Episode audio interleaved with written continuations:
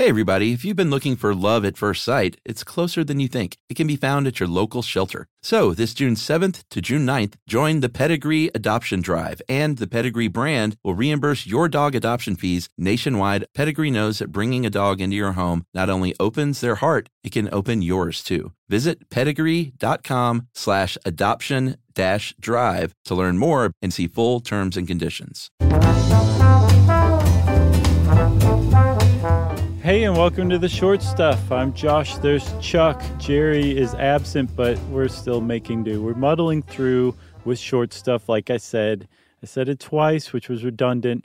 And as everyone knows, it's a huge waste of time in short stuff. So we're going to have to cut out a few facts. That's right. But the first thing we need to do is decide on what we call this thing. Do you know what they called it? Who's they? American Airlines. Oh, like like is do you pronounce both A's? I don't know. I don't think so. I think that was more just for looks. So it's A Air Pass? No, I think it's just Air Pass. oh, well, just so people don't think we're crazy, what we're talking about is a program where American Airlines wanted to uh, and did, in fact, sell people lifetime tickets, unlimited first class travel, and they called it AA I R P A S S, and I just don't know whether to call it double A Air Pass or AA Air Pass or A Air Pass. I like the way I said it the most. It's got a little, it's got a little mustard on it. Yeah, but we'll, right. just, we'll we'll call it Air Pass. Okay, cool. So so yeah, it, like like think about this for a second. Unlimited first class travel for the rest of your life. Anytime you want to fly, anywhere, you just show up, flash your card, get on the plane. I think you had to book first or whatever. But in addition to that, you also had you got frequent flyer miles as if you needed them that you would rack up with each flight. You also had a lifetime membership to the Admirals Club, which was trip um, or American Airlines. Um, Said their lounge or whatever. I guess Sky Club is what you call it, but yeah, yeah, their lounge, their VIP lounge at the airports. Um, so you could have a pretty cushy experience, you know, with this thing. the The thing is, is not everybody could afford it. Um, it was a very expensive thing to buy at the time, and and remained such as long as they were selling it for until I think 1994. Yeah, so uh, I guess we should point out the reason they did this was because there was a time in the 1970s and the early 80s where uh, air travel was not doing so great. The airlines were suffering in a lot of ways. Yep. Uh, their revenues were way down. And they said uh, there was a de- uh, deregulation act of 1978, and American Airlines actually posted a 76 million dollar loss in 1980. Yeah. So they're like, we got to do something here. Why don't we see if there are some rich people out there that would buy into this deal? And there were. Yeah, and, and, I mean, rather than go borrow it, the mar- like interest rates were really, really high. So they this made a lot of sense to just go turn to consumers and say, "Hey, you want to basically prepay for a lifetime of first class travel." Yeah, and they figured that probably like they could go to you know um, really well heeled firms to say, "Hey, you got some top employees who fly a lot. This actually would probably make sense." And I think they were successful in that in that um, respect. But some famous people bought it too. Willie Mays had one. Sure. Uh, Mark Mark Cuban still has his. He said it was the one of the best purchases he's ever made. Oh, I bet. Um, Michael Dell, founder of Dell Computers, had one, um, or still may. Um, and ultimately, 28 people bought into this thing, which cost at uh, at at the beginning when they started offering it in 1981, two hundred and fifty thousand dollars, and then you could add a companion pass for another hundred and fifty thousand dollars. Yeah, so let's let's talk about the money for a minute. Okay. Um, 250 plus 150 is $400,000. That's a lot of money to be sure. yeah. But if you've got some dough and you like to travel or have to travel, it's a great deal. Yeah, it really is. It's a fantastic deal because if you travel enough, this thing's going to pay for itself. Oh, yeah. Potentially within just a few years, depending on how much you travel. And if you travel a lot, like you're a super traveler, you could conceivably make this thing pay for itself within a single year. Yeah, so that's the first uh, offers they laid out there 250 grand plus 150 for the companion. They realized, wow, we didn't charge enough. So, eight, oh, let's see, nine years later, they said, all right, how about $600,000? Mm-hmm. W- including the companion. So that's an extra 200 grand. Right. Then in, ni- in 93, they bumped it to 1.01 million. Yeah, that extra ten Which meant- thousand dollars was super important at that point. I think they were they must have been doing some really specific math to Yeah. come to that though, right? I, I would I would guess so. Like no one in the history of the world has ever charged one point zero one million dollars for anything. it's weird. Uh, and then I think at the very end, in two, I can't believe this lasted this long. In 2004, their final offering uh, was in a Neiman Marcus catalog at three million bucks plus two mil for your companion. Yeah, and in between 1994 and 2004, they just stopped offering it altogether, but they trotted it out back one more time in 2004 for that Christmas catalog. But nobody bought it. As far as I know, no one bought it. So I think the number that I ran across, so there's some really good articles on this. There's one by Zachary Crockett on uh, The Hustle. Uh, there's another one by uh, Ken uh, Bensinger from the Los Angeles Times. And uh, the number that I saw is 28. There's 28 people who ever bought a Air Pass, a double A Air Pass. How many? 28, two eighter. I'm surprised it wasn't more, to be frank. I'm a little surprised too. And the, the thing is that some of these people bought it and I think really didn't get their money's worth out of it. But then there were a couple of people, there were a few people, a small handful, who got so much of their money out of it that American Airlines said, uh, we can't take this. Remember how we said that you had a lifetime pass? We're, we, we, we're, we're going back on that deal. And uh, I think we should take a break and then we'll talk about those guys right after this, okay? Let's do it.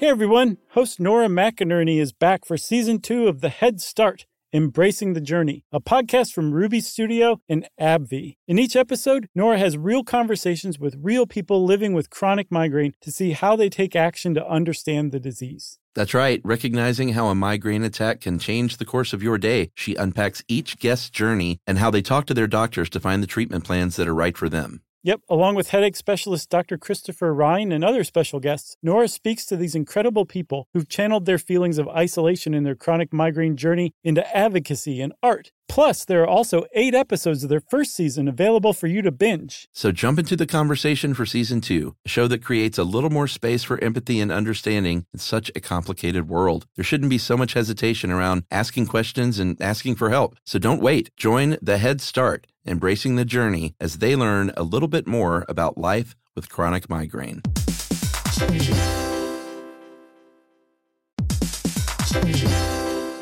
Hey there, are you thirsty? Well, before you take a sip, have you stopped to think about what's in your water? Many conventional bottled waters contain PFAS, harmful substances known as forever chemicals. But you can drink water as clean as nature intended. Richard's rainwater collects 100% pure, refreshing drops of rain. Yes, it really is rain, everybody. This rain is caught clean before it hits the ground or becomes polluted with pesticides and contaminants commonly found in groundwater. Yep, that means no added fluoride, no chlorine, no forever chemicals, no microplastics, no nothing. And you can enjoy the clean taste of Richard's still rainwater and the long lasting cold pressured bubbles of Richard's sparkling rainwater. Just visit richardsrainwater.com to find a retailer near you. That's richardsrainwater.com. And we even have a special offer, don't we, Josh? Yeah, text stuff to 2512 928887 and you'll get $2 off a 12 pack case of Richard's Rainwater. Sip the sky.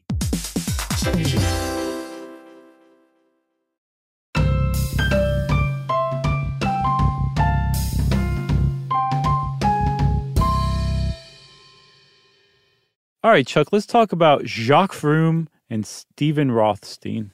Yeah, so these were a couple of people who became pretty prominent in this whole, I almost called it a scam because somehow it seems like it. It's got a, a Uh, flavor to it for sure.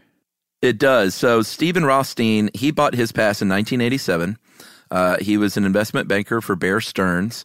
Uh, and then there was Jacques Vroom, like you said, and he was a direct marketing catalog consultant. He actually took out a loan, $400,000 loan at 12% interest over five years to get his in 89. Right. And these guys, boy, did they travel. Yeah. Yeah, they both made fun of something uh, that that part in um, Up in the Air where George Clooney gets congratulated for hitting the 10 million mile mark. Right. They just both kind of scoffed at it. They're like, we don't even remember when we hit that mark. Yeah, they hit that by like July of the first year. Basically, I think one of them, I think uh, Vroom has an estimated 38 million miles traveled to his name, and Rothstein has about 30 million. Yeah, that's a lot of miles. And you would think, like, even if you like to travel, you can't go on that many trips and like vacations and things. So, uh, and you're kind of right. But here's what some some of the things these guys were doing like Vroom was like, uh, you know what, I need a babysitter here in Dallas, uh, so I'm going to fly to Washington D.C. and pick up my father-in-law, bring him back here so he can babysit tonight, Yep. and I'll just fly him back afterward. That's exactly what he would do. Yeah, he once he once flew to London to get two tires for his motorcycle because it was cheaper than um, paying for the freight shipping. Uh, let me see here, July 2004, in one month, Rothstein flew 18 times to places like Nova Scotia, uh, Miami, London, Los Angeles, Maine, Fort Lauderdale, New York. Yeah, and so like this was like flying for these guys was a lifestyle. Like it was part of their life. It was actually kind of like the center of their life. They both had families, but they both had families that knew that they were going to be probably in a different country just about every day of the week. It was just what they did. And so American had not planned for guys like this to buy the air pass. This was not part of the original plan. Um, so when they started to realize that Vroom and Rothstein were each, each costing them about a million dollars a year in travel, they decided that they needed to find a way to basically cancel their air passes. And so they got an elite task force on this, the um, the revenue integrity team, and said, "Go find a way to get rid of these guys' passes." Yeah, because there were obviously rules, but not enough uh, because they were doing things, and it wasn't just them. There were other people in the program doing things like booking multiple trips in case like their one vacation didn't work out or they changed their plans last minute. They could just jet on over to Paris instead of Hawaii, or "Uh, I don't really like flying. Uh, with anybody, so I'm just going to book my companion seat to be empty on every single trip. Exactly. Yeah, and again, like Basically, what I would do. Yes, right. What what a lot of people would do, and they were definitely not the only ones doing this. And from from you know the rules that AA had, it was not against the rules. AA didn't like it because they they couldn't sell that seat, and they you know um, had trouble filling a seat when it was you know their extra flights were canceled at the last minute um, because these people didn't pay cancellation fees. So, but there there wasn't anything they could get them on. The one that they went after these guys for was selling their extra companion pass. Right. And it turns out like they both did. They both gave away their companion passes to total strangers pretty frequently. Um, Vroom had a habit of finding people who uh, suffered from AIDS, HIV AIDS, and this is back in like the 80s and 90s um, when it was a totally different jam.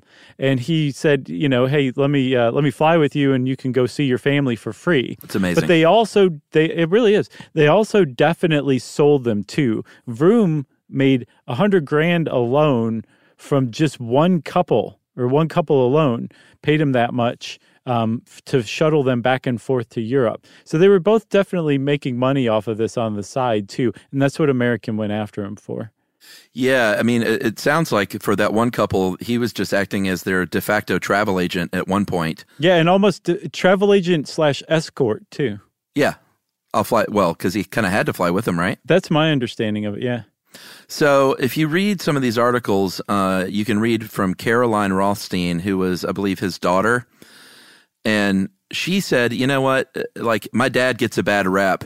Um, sure, he sold some, but it's not like he was out there getting rich off this. And it's not like there was anything in the policy at all saying they couldn't do it because they got the first version, which did didn't say anything about selling him. I guess they didn't think ahead. Right. And then later and further subsequent contracts, they pointed out that you couldn't do it. But she was like, they didn't break any rules even. No, they didn't. And um, uh, so American just basically said, well, we still say you're you're you're abusing your passes and they terminated both of them and so some lawsuits lawsuits started going back and forth um, and then american's parent company filed bankruptcy. And so from everything i could find those lawsuits are now still sitting out there in like legal limbo but neither man has their air pass anymore. And so you might say you know oh boohoo these guys made their money back many times over with all the travel they did. And you know they kind of almost seemed like they took advantage of aa and played them for chumps. But carolyn rothstein stephen rothstein's daughter says like my dad lived to travel or lives to travel. I believe he's still alive. Um, and he he was basically lost his life when American took away his his air pass, and much the same for Jacques Vroom too. Like all that guy loved to do was travel. That was what he loved to do, and that, that's why one of the reasons he would travel so much.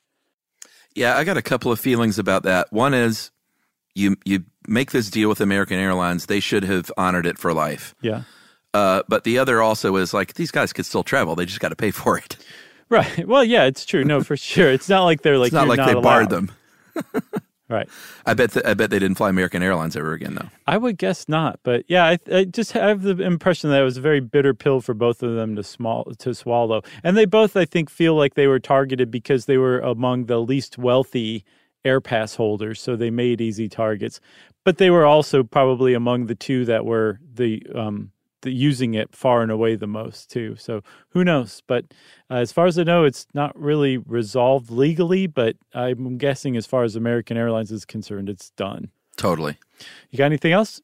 I got nothing else. It's, I never heard of this. It's super interesting. I love it. Uh, if you uh, want to go learn more about this, go check out Zachary Crockett's stuff. He is a writer. I don't know if he still is or not, but a longtime writer for Priceonomics and uh, others. And he just really does a great job of, of finding really interesting stuff and writing about it. So, um, hats off to him. Hats off to the LA Times and to Carolyn Rothstein for publishing all these great articles. And hats off to you for listening to Short Stuff. Adios. Stuff You Should Know is a production of iHeartRadio's How Stuff Works. For more podcasts from iHeartRadio, visit the iHeartRadio app, Apple Podcasts, or wherever you listen to your favorite shows.